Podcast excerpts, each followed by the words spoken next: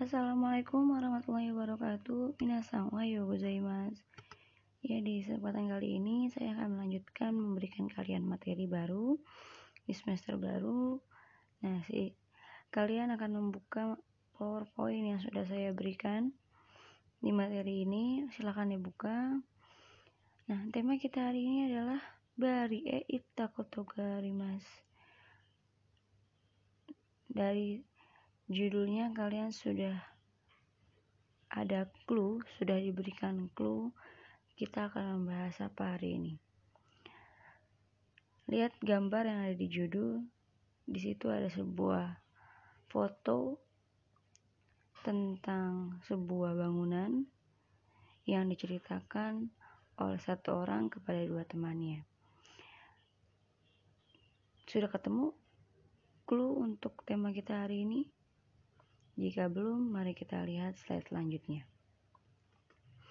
Hai, lagi-lagi setelah saya memberikan judul pasti ada Mite Show. Mari lihat sama-sama apa yang ada di foto ini. Ini ada dua foto yang pasti beda negara. Yang satu di Jepang yaitu itu ada namanya gerbang. Biasanya bangunan kayu ini selalu ada di setiap pintu masuk. Ini adalah namanya mong atau gerbang. Kalau mong ini ada di tempat di tempat-tempat bersejarah atau tempat-tempat wisata sering dikunjungi oleh turis asing, mancanegara atau domestik. Biasanya disebutnya gerbang suci. Nah, untuk yang satu lagi, di situ ada komodo, itu adalah binatang khas Indonesia. Nah, dari slide kedua, sudah tahukah apa mat apa materi yang akan kita bahas? Baik, jika belum kita akan lanjut ke slide berikutnya. Hai, chapter pertama. Nihong e itta kotoga. Kalau tadi di judul pertama di tema tema besar kita adalah bari e mas.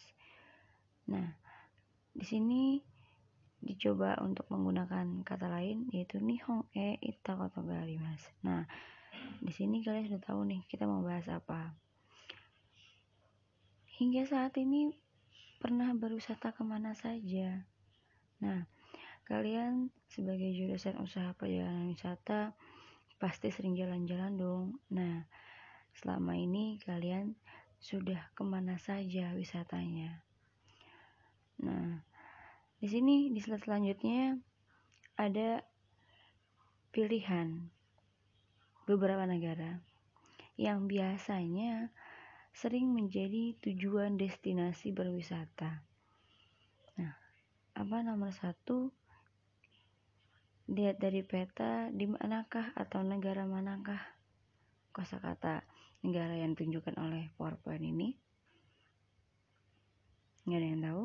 Oke, kita mulai dari klik audionya dulu, kita dengar audionya, kalian tebak itu negara apa?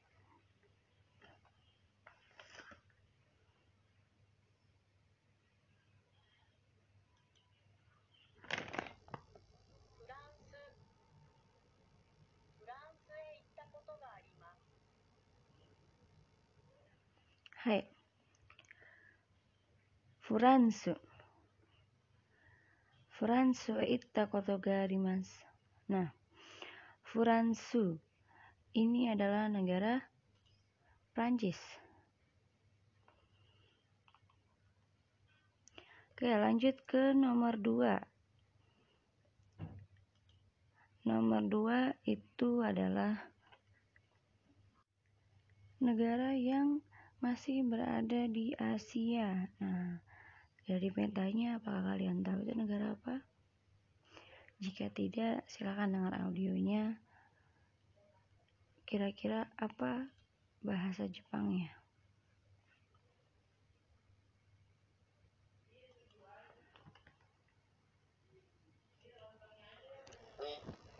Indo インドへ行ったことがあります。はい。 Indo. Kalau kalian cari di Google atau Google Translate atau memang kalian tahu Indo itu bukan Indonesia ya Indo itu bukan negara Indonesia. Indo sebutan bahasa Jepang untuk negara India. Ya, jangan sampai terbalik. Indo adalah sebutan bahasa Jepang untuk negara India. Indo e mas saya sudah pernah atau saya sudah berwisata ke India. Lanjut ke nomor tiga Nah, nomor tiga, kalian tahu kan negara apa? Nah, coba kita dengarkan. Jepang.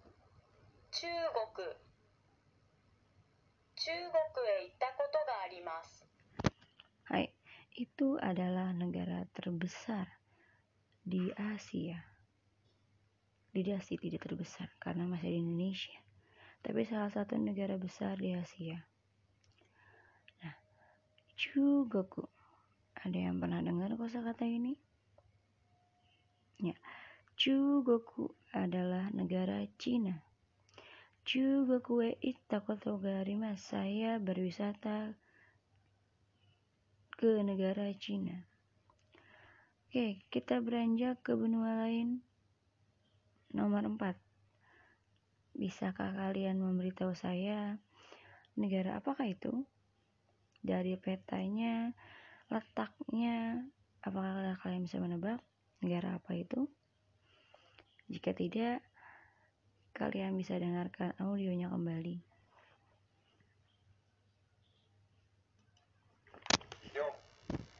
Amerika Amerika へ行ったことがあります。Amerika. Amerika itu kota mas. Saya berwisata ke negara Amerika. Ya, lanjut nomor 5. Nomor 5 kita pindah benua lagi. Nomor 5 itu apa kalian tahu negara apakah itu? Kita udah beda benua ya. Tadi kita ke Asia dulu, baru ke Amerika, sekarang kita berikan dua lagi kalau tidak ada yang tahu kita dengarkan audionya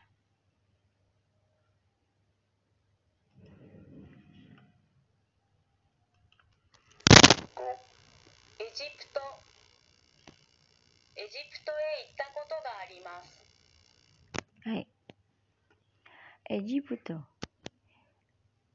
Ini adalah kata serapan dari bahasa Inggris, sama seperti Amerika dan Fransu.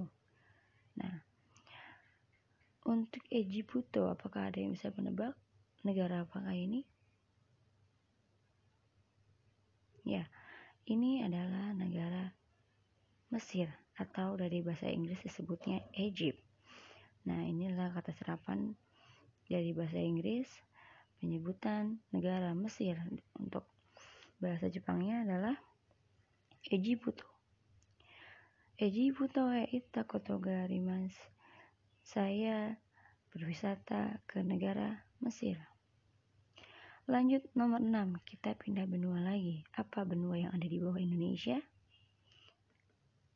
Nah, kalau kalian sudah tahu benua apa, apa bahasa Jepangnya? Kita dengarkan ya.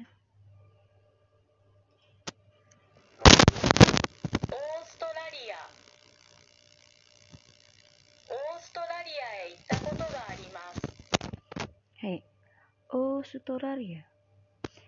Sama dengan Ejiboto, Amerika dan Fransu, Australia juga kata serapan dari bahasa Inggris.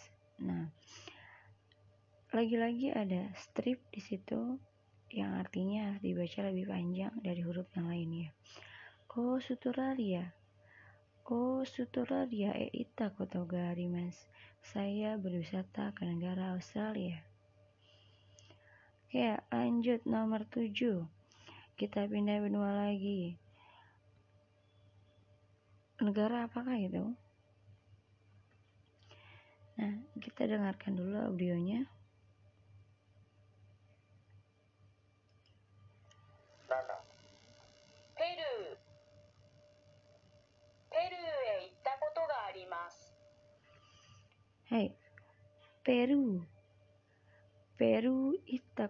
Arimasu. Peru e itakoto ga arimasu. Saya berwisata ke negara Peru. Nah, ini adalah beberapa negara yang sering menjadi tujuan destinasi untuk berwisata. Nah, apakah kalian sudah pernah ke beberapa negara tersebut? Nah, yang dari tadi saya sebutkan dalam audio juga, apa yang saya sebutkan juga ada sebuah kalimat, pola kalimat yang menunjukkan bahwa saya berwisata ke sana atau saya berkunjung ke sana. Ya. Nani nani e itta mas. Kenapa saya sebut depannya titik-titik? Karena Titik-titik itu bisa diisi dengan tempat destinasi atau tempat wisata mana pun. Nah, misalkan tadi di judul pembuka Bari Eita Kotogari Mas saya berwisata ke Pulau Bali. Terus yang di chapter pertama Nihong Eita Kotogari Mas saya berwisata ke negara Jepang. Nah, kalau yang di kosakata selanjutnya, sini ada pilihan beberapa negara, ada Furansu, ada Indo, ada Chugoku, ada Amerika, Egypto, Australia, Peru. Nah, itu ada beberapa negara yang biasanya sering diminati untuk berwisata ke sana. Nah, pola kalimat yang saya ajarkan kali ini adalah nani nani e itta mas atau kata benda dalam kurung tempat plus e plus ita plus koto plus ga plus arimas. Yang perlu kalian ketahui adalah kata benda dalam kurung tempat itu yang bisa diganti atau bisa diisi dengan daerah-daerah atau tempat-tempat wisata. Selebihnya sama. Jadi kalian tidak perlu mengganti apa pun untuk pola kalimat ini. Yang perlu kalian isi atau perlu kalian ganti adalah nama atau tempat. Nama tempat atau negara. Destinasi tujuan wisata. Nah, perlu ditekankan Ita Kotoga Arimas. Ingat, yang di akhir adalah kata kerja masu. Ya, arimasu berarti sedang dikerjakan. Oke, okay? Misalkan saya sedang berwisata, saya akan memberitahukan ke teman saya, saya bercerita, oh misalkan saya lagi berwisata ke Bali. Dari Bali saya nelfon ke teman saya yang ada di Surabaya. Rina sang, watashi wa bari e itta kotogari mas. Rina, saya sedang berkunjung ke Pulau Bali atau saya sedang berwisata di Pulau Bali. Saya cerita ke teman saya. Tapi itu sedang saya lakukan, sedang saya kerjakan. Saya memang sedang berada di Bali untuk berwisata. Tapi jika kalian menceritakannya saat sedang sekolah, berarti kalian berwisatanya saat liburan sekolah. Nah, ketika kalian sudah masuk sekolah, kalian cerita ke teman kalian kemarin saya liburan pergi ke Prancis loh oh kemarin saya liburan pergi ke Peru loh oh kemarin saya liburan perginya ke Amerika loh. Nah itu kata-kata kemarin atau kata-kata yang sudah lampau bisa kalian ubah di akhir. Ita kotoga arimashita kata shita menggantikan huruf masu di situ. Di masu dua huruf terakhir diganti dengan shita berarti sudah dikerjakan atau sudah lampau. Gimana contoh kalimatnya? Bari e itta koto gari mashita. Indo e itta koto gari mashita. Amerika e itta koto gari mashita.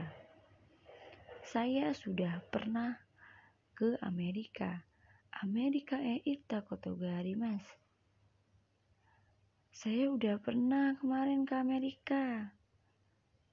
Atau kemarin saya berkunjung ke Amerika waktu saya liburan sekolah kemarin. Nah, itu kan berarti kalian sudah mengerjakan, sudah lampau. Nah, menggunakan kata arimashita. Tapi kalau kalian sedang mengerjakan atau sedang liburan, kalian mau pamer nih di sosmed, setelah kalian mau lagi live streaming atau lagi live Instagram, kalian pamer, oh saya sedang liburan di Amerika nih, oh saya sedang liburan di Prancis. Bilangnya, watashi wa furansu e ita koto ga arimasu saya sedang liburan di Prancis atau saya sedang berwisata di Prancis. Oke? Okay? Nah, kalian lagi-lagi saya akan memberikan tugas untuk membuat contoh destinasi-destinasi yang sudah kalian kunjungi atau yang ingin kalian kunjungi nanti. Oke? Okay? Kalau kalian sudah mengunjungi berarti kalian gunakan di ujung kalimatnya adalah animashita. Tapi jika kalian sedang mengerjakan atau sedang ada di sebuah tempat destinasi, berarti kalian bisa menyebutkan arimasu. Oke, karena sekarang sudah mau sekolah, berarti menggunakannya sudah lampau dong. Menggunakan kata arimashita. Jadi, kalian buat contoh destinasi atau tempat wisata mana saja yang sudah kalian kunjungi. Ya, kalian buat kalimat nani nani e ita koto ga arimashita sesuai dengan tempat yang pernah kalian kunjungi. Misalkan dalam liburan beberapa uh, kali liburan kalian udah pernah ke Bali atau udah pernah ke Pulau Komodo atau kalian pernah ke Lombok Nah, misalkan tiga tempat ini nih, saya sudah berwisata ke sana. Misalkan Lombok e ita koto gari mas, Bari e ita koto gari mashita, Komodo e ita koto gari mashita. Jadi sesuai dengan pilihan destinasinya. Jadi kalau kalian sudah pernah ke tiga destinasi, berarti kalian buat tiga kalimat. Kalau kalian sudah pernah ke lima destinasi berarti kalian bikin lima, lima kalimat ini oke okay? silahkan pahami lagi pola kalimatnya ingat tadi apa yang poin-poinnya apa yang mesti kalian ganti dalam pola kalimat ini sesuai dengan apa yang kalimat yang akan kalian buat oke sekian materi saya hari ini jangan lupa untuk komentar contoh di kolom komentar karena itu akan mendapatkan nilai jadi saya tidak perlu lagi mengingatkan di akhir sebelum kalian ujian atau ulangan PTS atau PAS bagi yang belum membuat contoh ya. Langsung membuat contoh di kolom komentar sebelum kalian menutup mapel saya di classroom. Oke, hai kore dewa karimas taka. Ja ijo des. Otsukare sama desta. Mata raishu. Assalamualaikum warahmatullahi wabarakatuh.